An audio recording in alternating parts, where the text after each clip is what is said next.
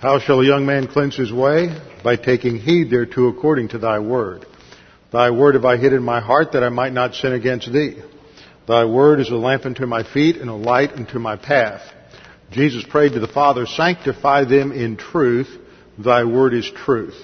For the grass withers and the flower fades, but the word of our God uh, shall stand forever. Before we begin our study this evening, let's make sure that we are in fellowship. So we'll have a few moments of silent prayer to give you the opportunity to make sure that you are in fellowship, and then I will open in prayer. Let's pray.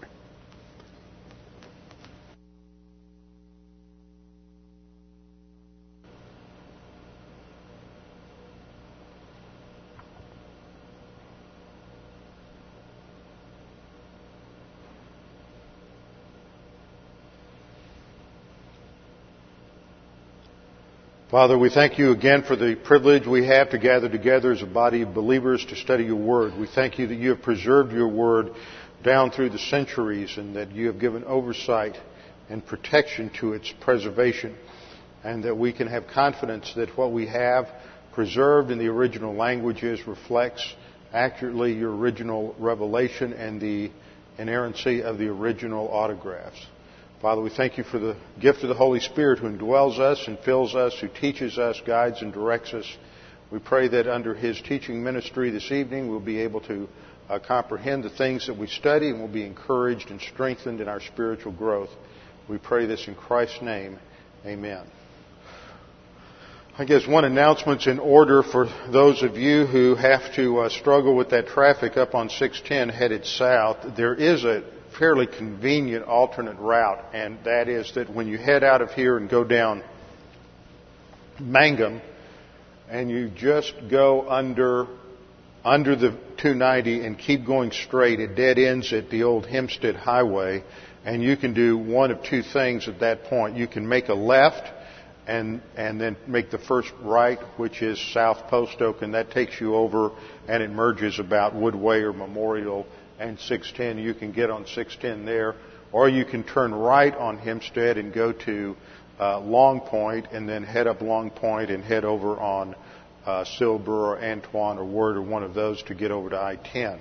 So that gives you a way to get around that uh, nasty traffic jam that's been developing uh, going over I-10. But I don't know. After the opening the other night, anybody been over it at night since Tuesday?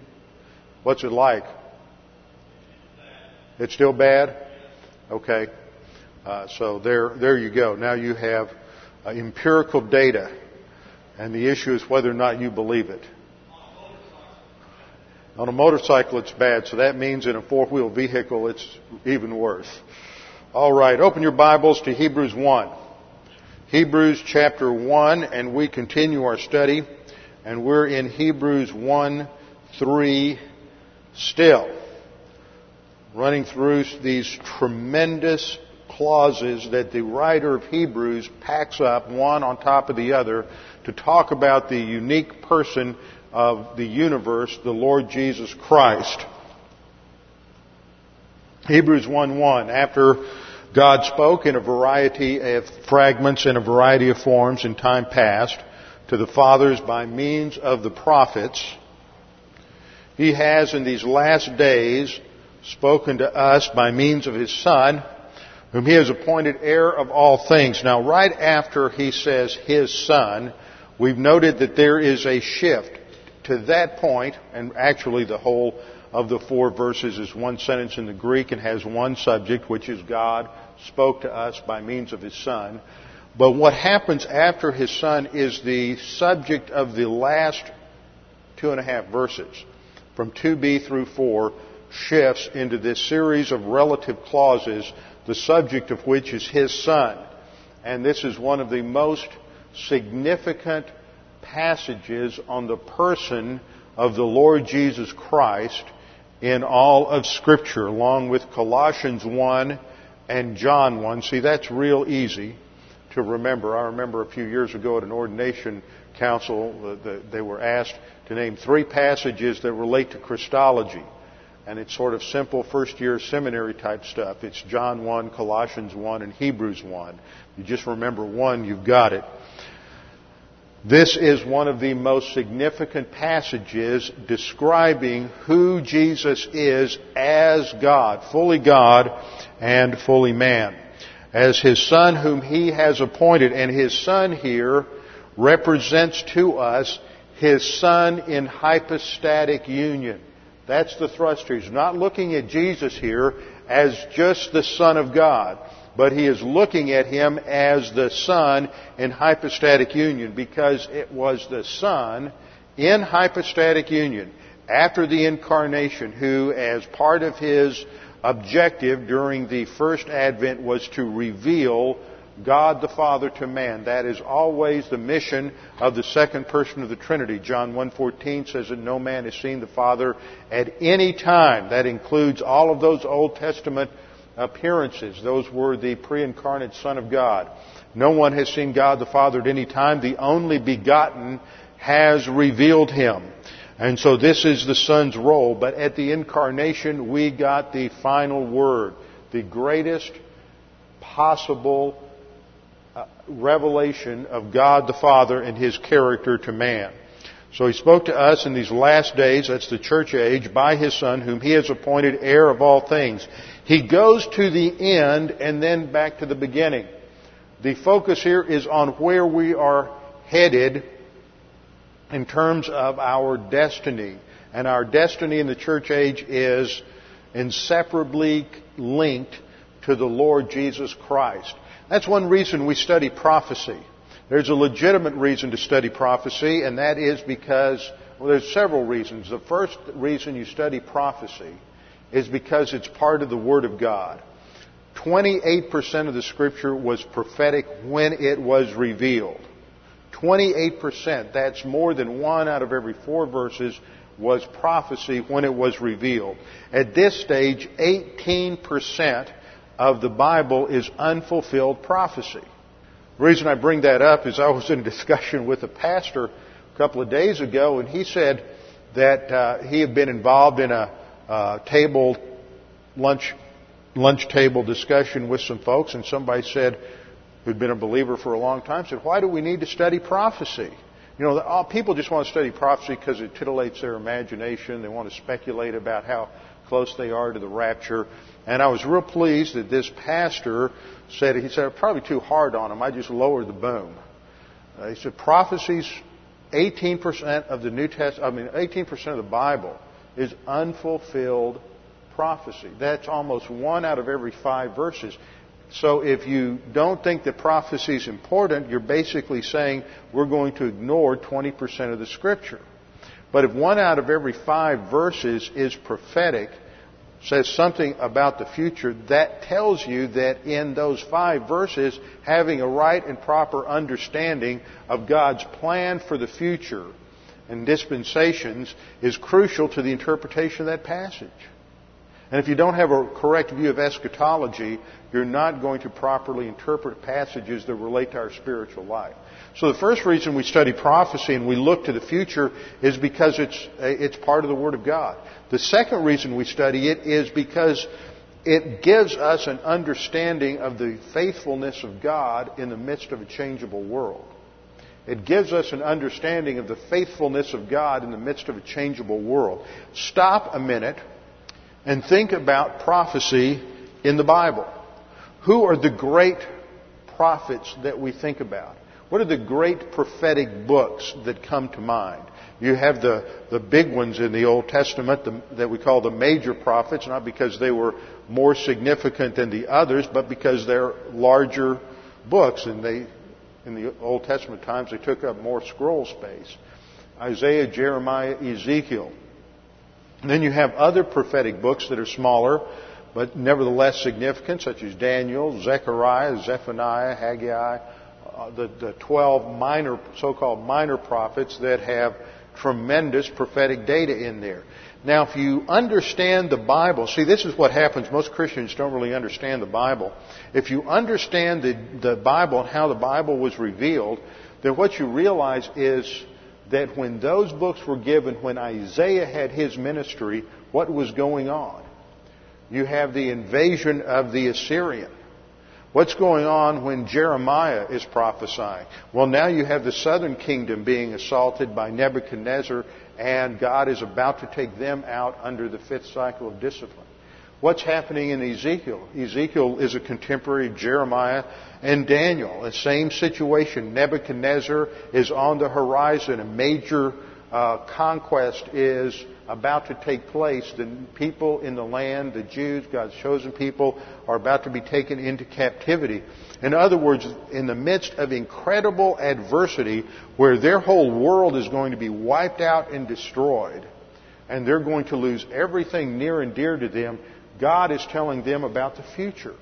Why? Because God is saying, I have it under control. In the midst of an unstable world that, that completely shatters around you, you need to understand that I'm still in control. I'm still going to bring about my plans and purposes for Israel and for my chosen people, and there is a future destiny for you. And so when we study prophecy, it gives us tremendous comfort that when things aren't going well in our own day to day life, we know how things are going to end. We know that God is still in control and that His plan is working out. And prophecy gives us that understanding. The third reason we study prophecy is it helps us to understand what our eternal destiny is, that we are all heirs of God, but there is a special incentive to believers in the church age that if we grow and advance in our spiritual life, in spiritual maturity, then we will reach that category of being an overcomer, as we see in Revelation 2 and 3, or as uh, the writer of Hebrews refers to the same classification of people, a partaker or metochoi or partner with the Lord Jesus Christ, or um, as we sometimes refer to them, successful believers, those who are rewarded at the judgment seat of Christ. That feeds your understanding of the, your personal sense of your eternal destiny. So the more you understand what's happening prophetically in Scripture, the more it should motivate you in terms of your spiritual life today. So it has nothing to do with some sort of uh, titillation of of uh, speculation, people's desire to find out what's going on. Are we, are we, uh, where are we on the on the on the uh, prophecy map? Are we three years from the rapture, two years from the rapture? Unfortunately, a lot of people teach it that way, and you get watch people on television, and you see that. Uh, that stimulation excite people through newspaper exegesis, but that's not correct. But just because some people incorrectly handle prophecy doesn't mean that prophecy shouldn't be taught. So we understand that, and, and the Lord, through the Holy Spirit here, inspiring the writer of Hebrews, says, The Son was appointed heir of all things, through whom also He made the ages. And the idea there is that He made the dispensations. It's the Lord Jesus Christ who is the one who made the ages. Then in verse 3, last time we started getting into the, the first couple of clauses here that emphasize the deity of Christ, who being the brightness of his glory, or who being the flashing forth or the radiance of his glory and the express image of his person. And in those two phrases, we get a nutshell Christology that emphasizes the full deity of the Lord Jesus Christ. He's not some derivative deity.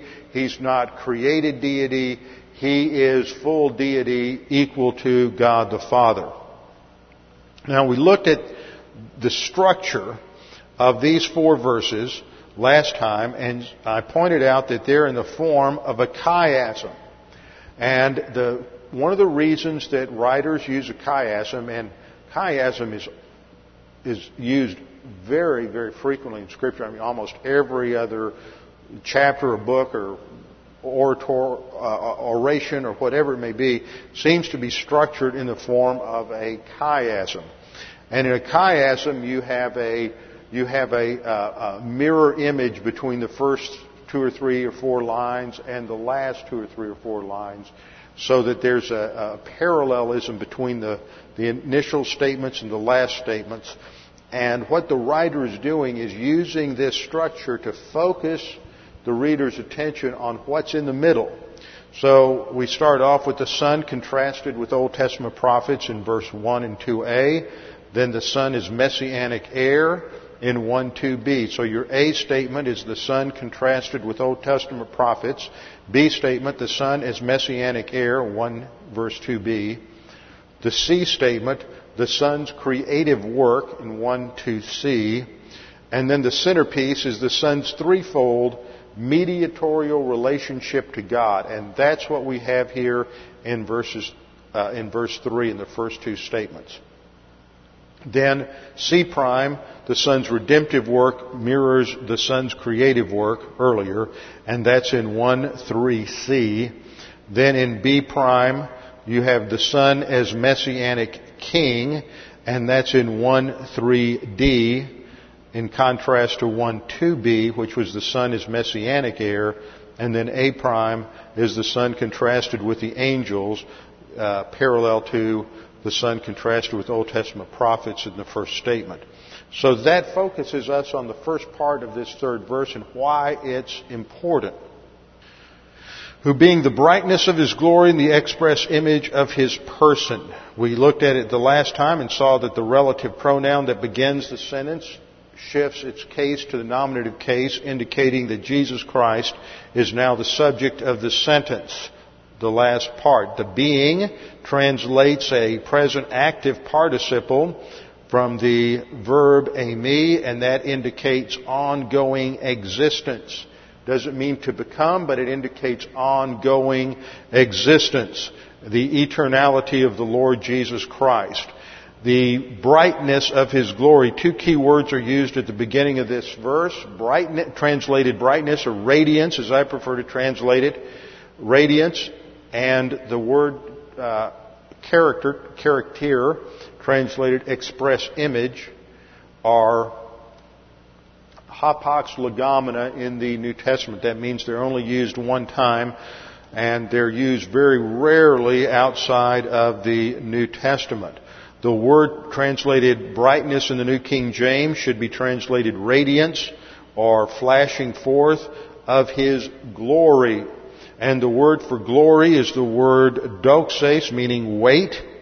And that word represents the essence of God. The essence of God. Again and again in the Bible, when you talk about the glory of God, you're talking about His essence, His character.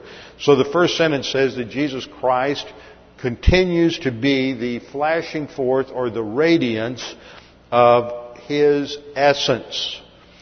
And that's as far as we got last time. The next clause says that he is the express image, the express image of his person. The New American Standard translates it the exact representation of his nature. It's the Greek word character, where we get our word character. And it means an impression or a stamp. The word itself refers to an engraved character or an impress made by a die or a seal. It came to mean a characteristic trait or a distinctive mark. And it was used with reference to uh, special distinguishing peculiarities. And it has the idea of an exact reproduction. An exact reproduction. And so the use of this word emphasizes that Jesus Christ is identical in essence to God the Father. The word character was used to refer to a die stamp that was used by the Greeks and the Romans to put an imprint, an impression, and, the, and an image on a coin as they minted coins. So it was used to indicate that, that, that what was uh, imprinted was ex- an exact representation of the die itself. So the point here could not be made any stronger in human language that Jesus Christ is the exact representation, I like the way the New American Standard translates that, the exact representation of His nature, of His nature. The New, the New King James uses the word person. I don't like the word person because when we talk about when we talk about the Trinity, we talk about the fact that the, the, the triune God exists as three persons and one essence. Three persons and one essence. And what we're talking about here is that there is an identity of essence between the Father and the Son, not an identity of person. They are distinct in their person, their personality. They are individuals. So the character of his nature, and the word there translated nature is a word that should be familiar to many of you, and that is the Greek word hypostasis, which is where we get our word hypostatic. So this is where the early church fathers derived their vocabulary for explaining the union of humanity and deity in the Lord Jesus Christ. The word hypostasis refers to the essence, the substance, or the nature of something. It's essential or basic structure, the underlying essence of a thing, what makes a, something what it is as opposed to something else. So here the statement is that Jesus, the Son, is the exact representation of the essence of deity. Now it's talking about him in his, in the incarnation. And it's, the writer is saying that the Son in incarnation is the flashing forth or expression of the glory or essence of God. And then he comes back and says almost the same thing again, but in a slightly different way, saying he is the exact representation of his essence, of his substance. There, there can't be a stronger way to express the fact that the Lord Jesus Christ is undiminished deity. This is not something that was manufactured by 300 theologians that gathered together in 325 to meet at the Council of Nicaea, as is a claim that has been popularized in recent years. The group of theologians that met at Nicaea were meeting to uh, work on how they articulated, how they understood what the Bible said about the deity and humanity of Christ. They weren't inventing this at the Council of Nicaea. It's very clear from early church fathers. You go back and you read, uh, even as far back as Clement, you read Irenaeus, you read a number of the other fathers in the, in the second and third century, Tertullian and others they have clear statements showing that they believed in the full, undiminished deity of the Lord Jesus Christ. So this was nothing new. The issue at Nicaea was, well, if Jesus is full deity, how does, how does he relate to the Father? How does Jesus relate to the Father? We say we believe in one God. Well, how are we going to express this? We had, it looks like we have two gods. And that was one of the criticisms from the pagan world at that time was that, hey, you claim to have the Father as God and the Son as God. Well, it sounds like two gods to me. How do you put that together? And so they wrestled with this over the years, and as they wrestled with this in the second and third century, they came up with some screwball interpretations. One was put forth by a uh, presbyter from down in uh, Alexandria, Egypt, by the name of Arius. And Arius said, well, God the Father creates the Son at some point in eternity past. So there was a time when the Son was not. That was Arius' famous catchphrase. There was a time when Christ was not. Now we have the same thing going on today. Every time you have somebody come on and with their New World Translation and knock on the front door of your of your house, uh, and it's a Jehovah's Witness, that's the exact view that they hold. Is that God created Jesus at some point in eternity past. So say He's God, but He's not the same as God the Father. That's the, that's the difference. That the Son, that what we're saying is the Son is the same essence as the Father. Identical essence as God the Father. And this is what the writer of Hebrews is developing here. So we've developed out of the Council of Nicaea the definition or understanding of the hypostatic union. Hypostatic union describes the union of two natures. See, there's that word essence again. It's a hypostatic union is the union of two hypostases, two essences. The hypostatic union describes the union of these two natures, divine and human, in the one person of Jesus Christ. These natures are inseparably united without loss or mixture of separate identity. Now what that means is that as they came together in the incarnation and were united, that unity is no longer separable. It's not reversible. It's a permanent unity. And in that unity, you have human nature and divine nature, and there's no loss of human characteristics or a loss of divine characteristics. So he's not uh, partially human and fully God, or fully God and, and or, or, partially God and fully human. Uh, there's no loss of individual attributes. He's fully God, he's fully man, and there's no mixture of the attributes. You, haven't put him in a blender and mixed these things up. He's not one nature and one person. He is one person and two natures. The next clause says, without loss or transfer of properties or attributes. That means that his deity doesn't pick up human characteristics. They don't leach in over there so that his deity somehow is diminished by humanity, and neither does his deity leach over into his humanity.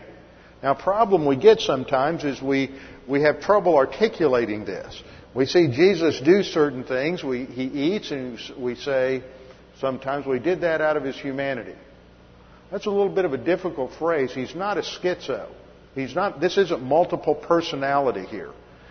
He, his whole person is eating. The fact that he hungers shows that he has humanity, and that relates to his humanity.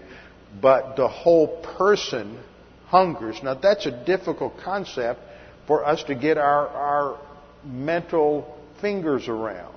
The whole person suffers. He's one person. So that when Jesus thirsts, that one person thirsts course, deity can't thir- thirst, so it doesn't indicate anything about his deity, but there's this unity there. The same thing is true when we get into the next sentence that talks about him being seated at the right hand of God. The fact that he is seated indicates humanity. Deity doesn't sit. Deity doesn't have a physical body. So the fact that he is now seated at the right hand of the Father relates to his humanity. The resurrection body is seated at the right hand of the Father. But the deity is still omnipresent. That's where we have difficulty. Our minds can only go so far. We, we understand that Jesus was incarnate and that little baby in the manger that's, uh, that's crying and, and making all those little baby noises and, and, uh, as having to learn how to speak and how to learn how to talk and, and, and is developing physically, that at the same time that that is going on with his humanity, that same person that has now be, uh, taken on a finite replication in the, in the manger, in his deity, he's holding the atoms together and holding the universe together. Now that's just the kind of thing that we can only go so far and then we start, we start losing it. So don't uh, overthink on it. But that's what that next clause means, that without loss or transfer of properties or attributes.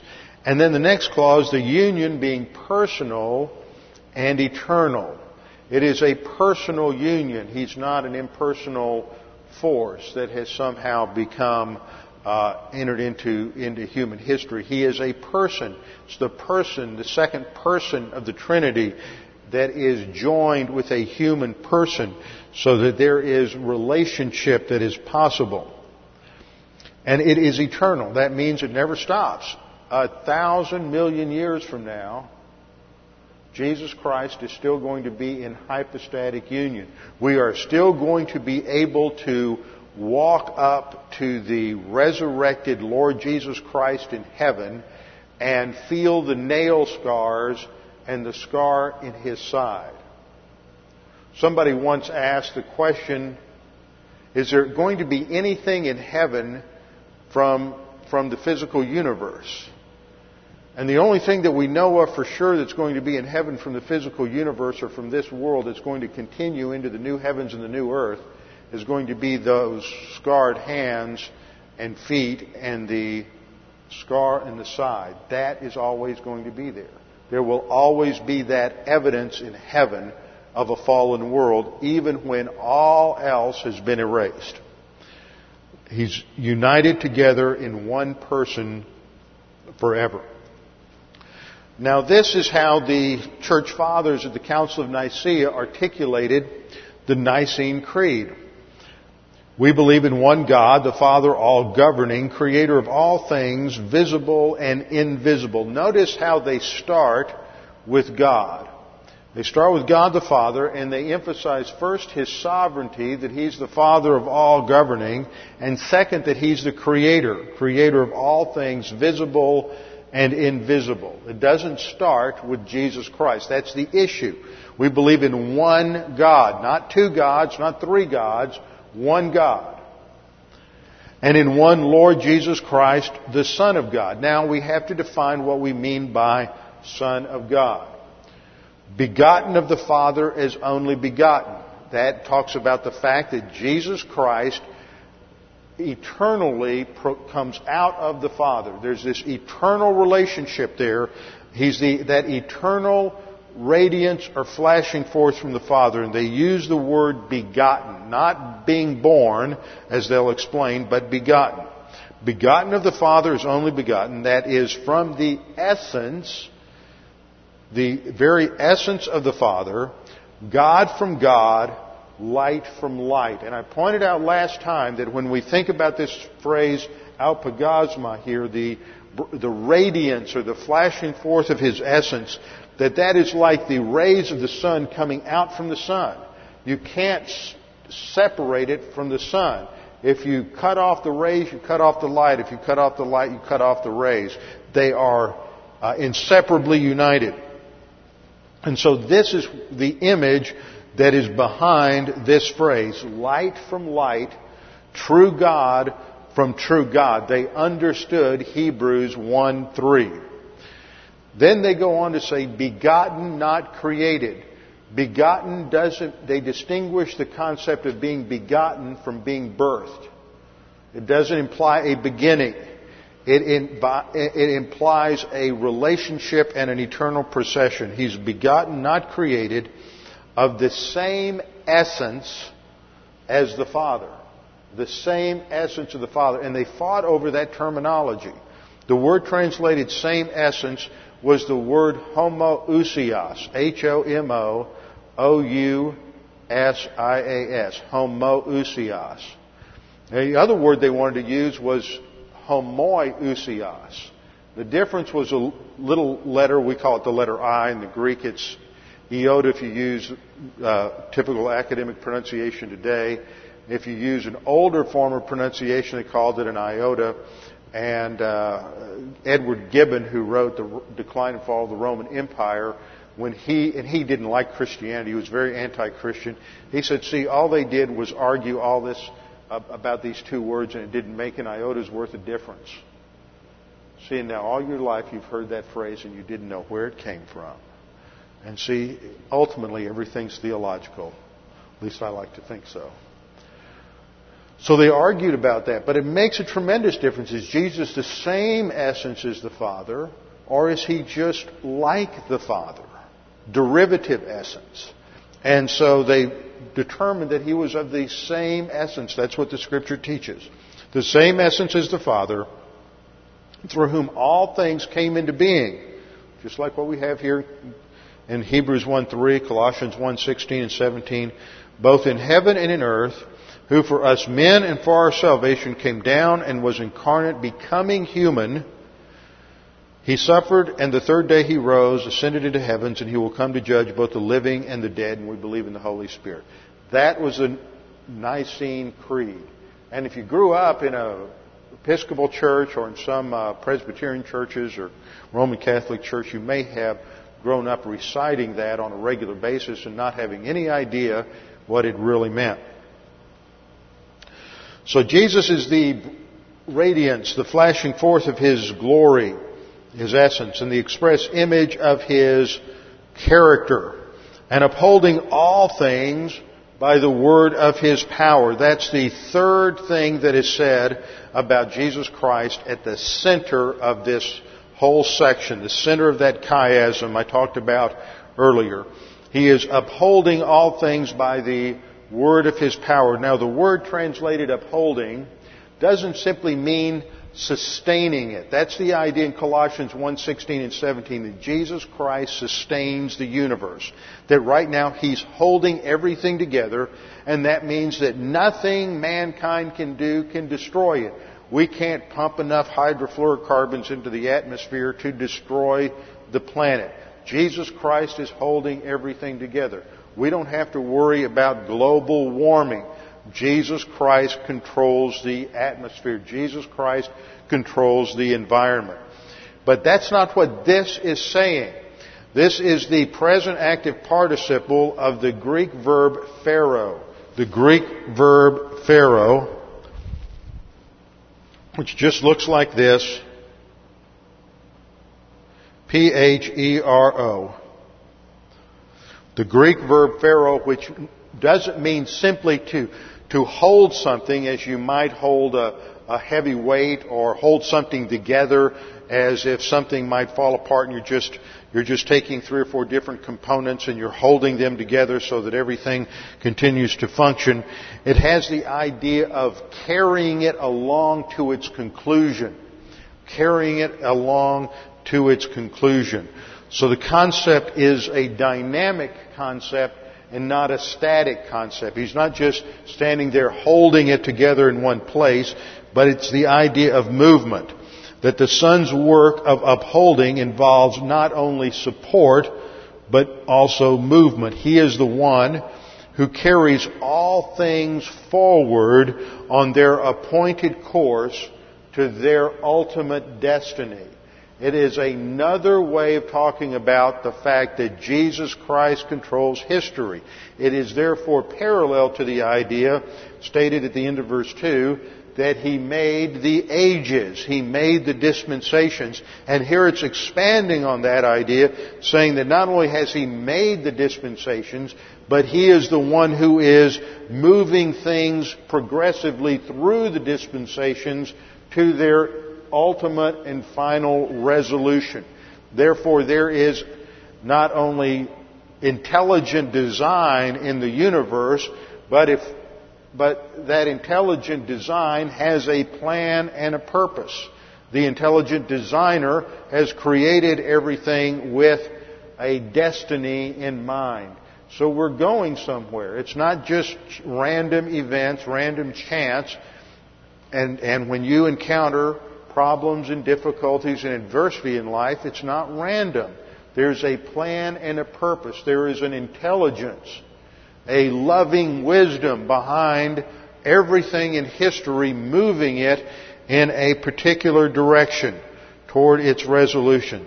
And Jesus Christ is the one who is directly involved. It's the second member of the Trinity. He is moving things, uh, moving all things along by the Word of his power. Now we have two different words in Greek that are translated by the English term word. The first is the word you may be more familiar with, logos. Logos, L-O-G-O-S, from which we get our English word logic. Logos has the idea of a, of a thought, word, reason, uh, all of this is part of that meaning of the word logos, and it talks about the uh, word in its as an abstract concept.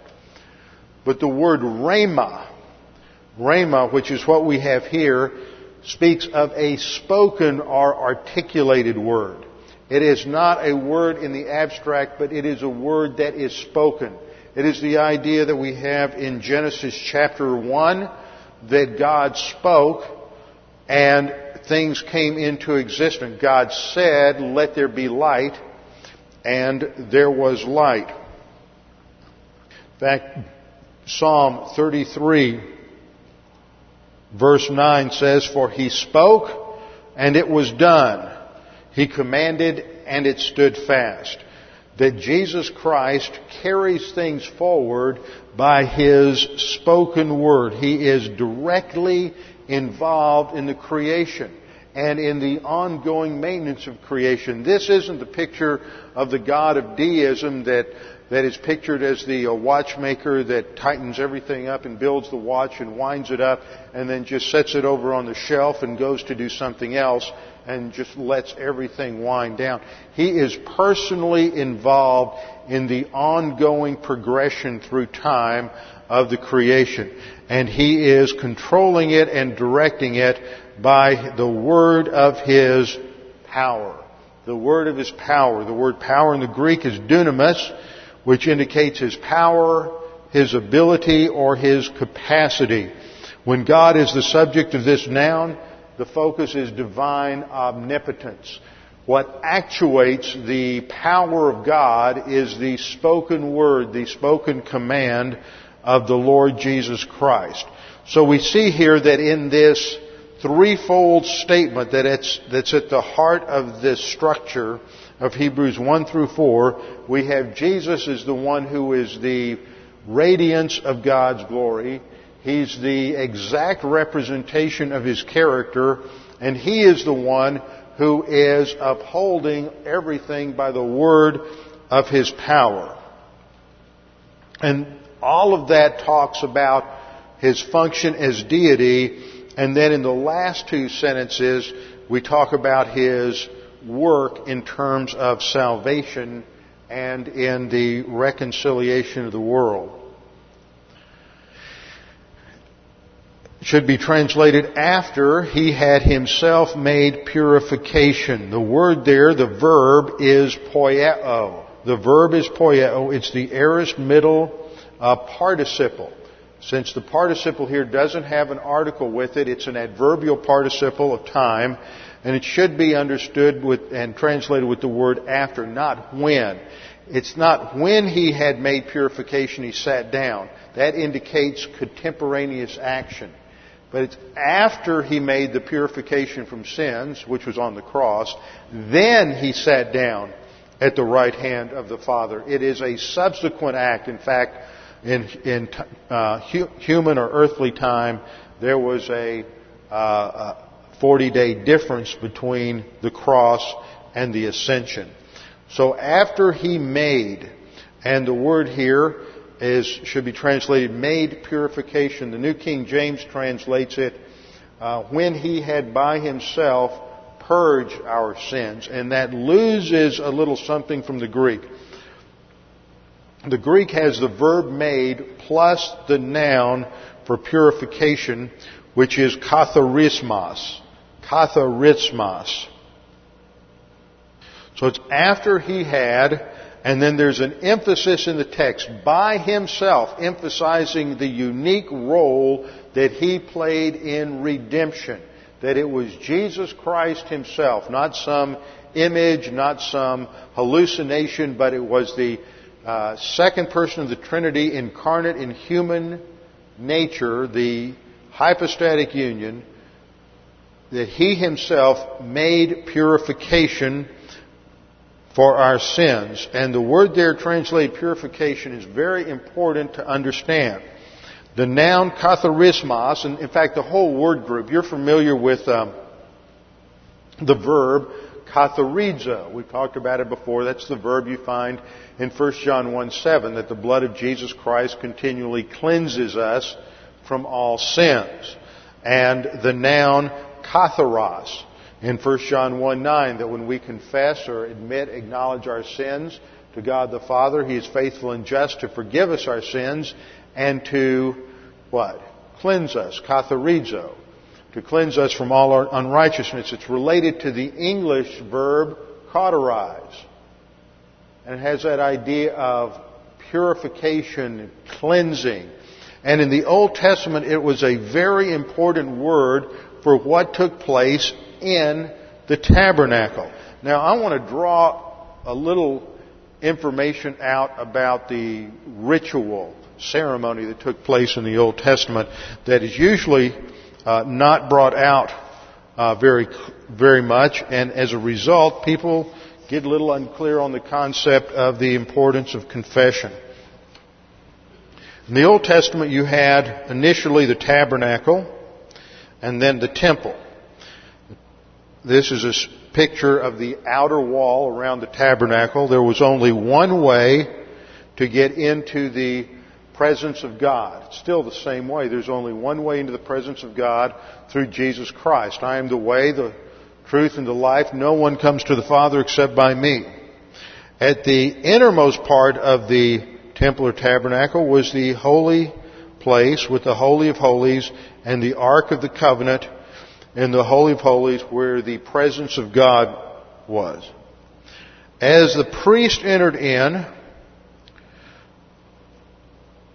he offered sacrifice at the brazen altar, and then before he went into the Holy of Holies, he had to wash his hands and his feet at the laver. And that was for the purpose of ceremonial cleansing. Now there's a difference between ceremonial cleansing and real cleansing. What's the difference? Well, first of all, to be a priest in Israel, you didn't even have to be saved. You just, the only requirement to be a priest was that you had to be born in the tribe of Levi. So you didn't have to be saved. So you're, you're, all you have going on in the ritual is a lot of picture theology. It pictures what's happening in the spiritual realm, but it's ceremonial. Now, in order to teach the importance of cleansing and that everybody is a sinner and in constant need of cleansing and in need of salvation, God established a lot of ritual laws in the Old Testament that identified when a person became ceremonially unclean. If you were ceremonially unclean, that meant that you had to go through ceremonial cleansing before you could participate in the ritual and, and things that made you ceremonially unclean were not necessarily sins. Let me say that again for those of you who are nodding off. Ceremonial, something that made you ceremonially unclean was not necessarily a sin. You could touch a dead body and you were ceremonially unclean. Why? Because that association with death is a reminder of sin. That's why you have in the dietary laws, when you look at all the different animals that couldn't be eaten, it didn't have anything to do with health. It had to do with that most of the animals uh, ate dead things. You had scavengers. If you were under the Mosaic Law, you couldn't eat good things like fried shrimp and crawfish and lobster and, and fried catfish and all those things we enjoy because they're scavengers. They eat dead things. And so you were prohibited from having an association with that.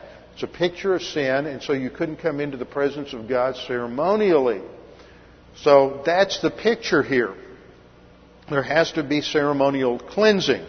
On the other side, you have real cleansing, which is what happens when you sin.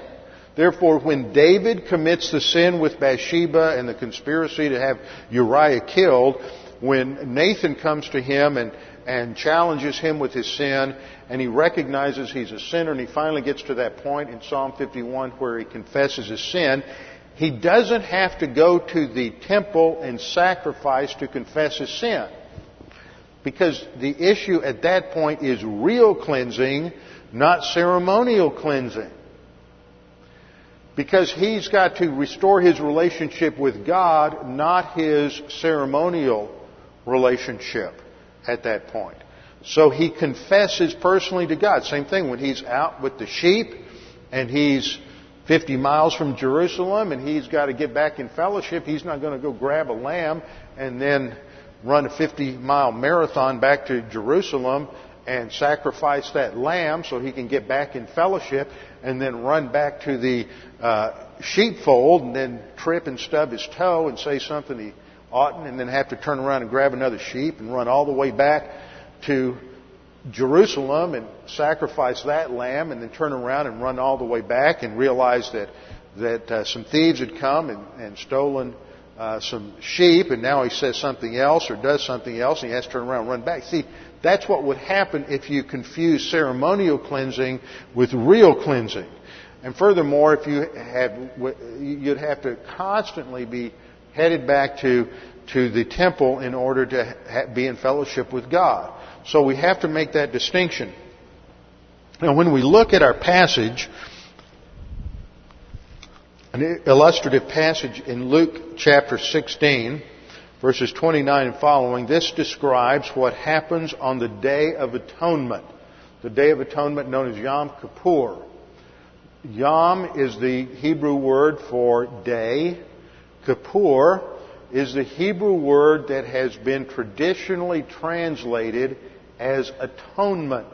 The Day of Atonement.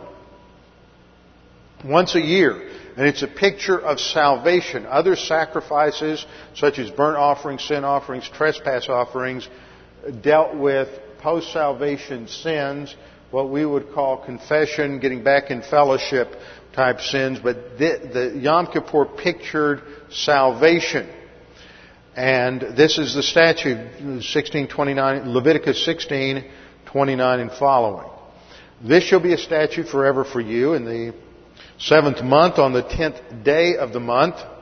You shall afflict your souls and do no work at all, whether native of your own country or a stranger who dwells among you. Everybody gets a day off. It's a national holiday. For on that, that day the priest shall make atonement for you to cleanse you that you may be clean from all your sins before the Lord. Now, it doesn't take a master's degree in Semitic languages from Dallas Seminary to figure out what the main idea of verse 30 is. It's a word that's repeated twice.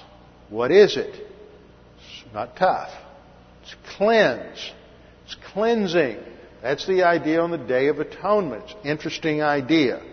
Cleansing. You don't have to go read a, you know, to get three years, four years in Hebrew to figure that out. Same thing that happens in 1 John 1, 7, and 9. 1 John 1, 7, if you don't remember, it says the blood of Jesus continually cleanses you from all sin. 1 John 1, 9 says that if we confess our sins, He's faithful and just to forgive us our sins and cleanse us from all unrighteousness. What do those two verses have in common? The idea of cleansing.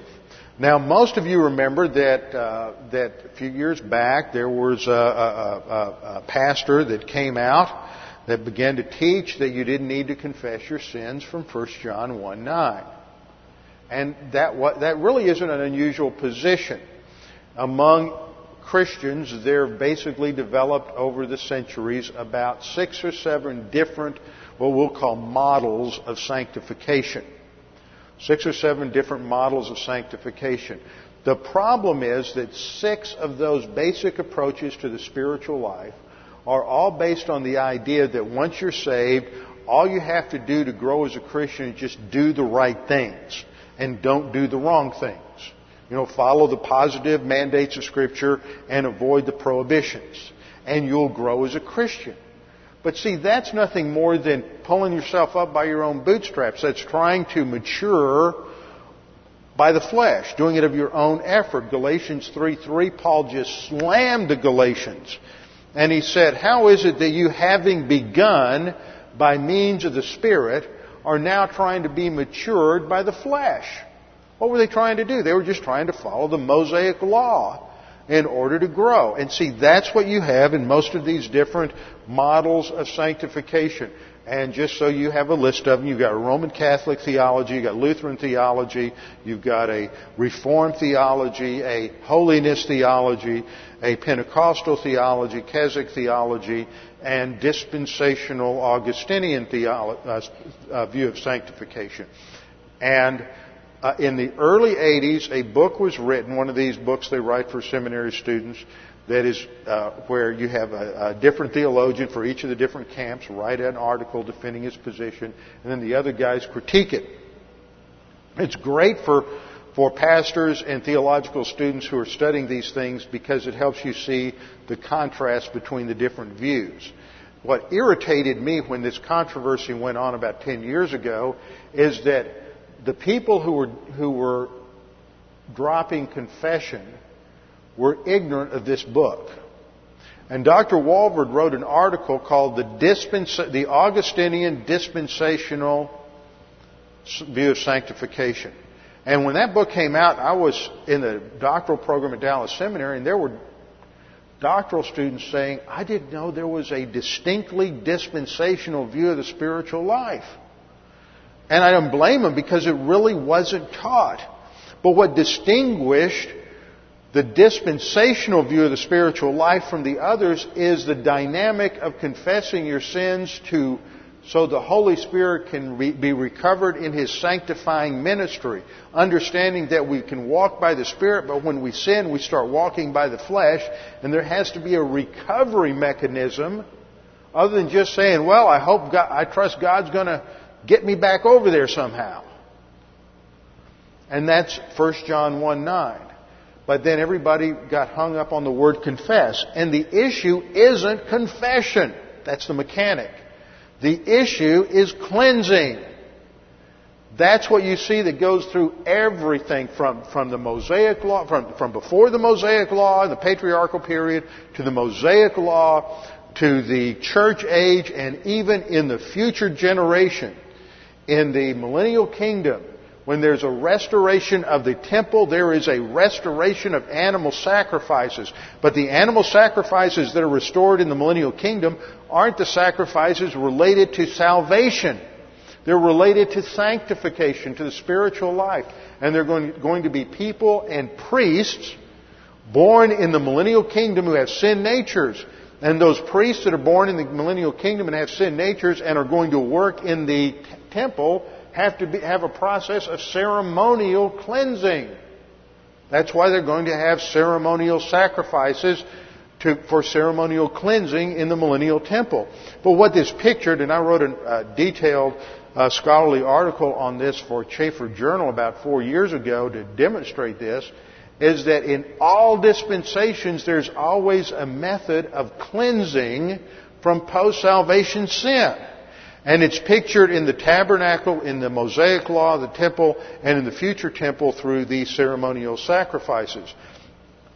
Now, when we look at this, the word that is translated, I don't think I made a slide of this, the word that's translated for atonement is the word kafar.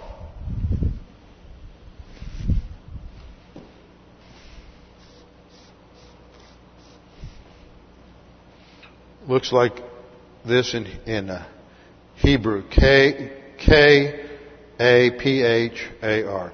And for years it's been taught that the, and thought that the basic idea here was to cover. The idea of covering sin. That when sin is covered by a sacrifice, then God is appeased. So there's a correlation between that concept and the concept of propitiation, that the righteousness and justice of God is satisfied when it looks at the sacrifice of Christ on the cross. And that idea is somewhat present here. The Jewish translators translated this with the word hilas, uh, ex hilaskomai, ex hilaskomai. Hilaskomai is a word that is translated propitiation in the scripture. And the Septuagint, to translate atonement in, in the Leviticus passage, translated it with ex meaning to appease, to propitiate, or to make atonement.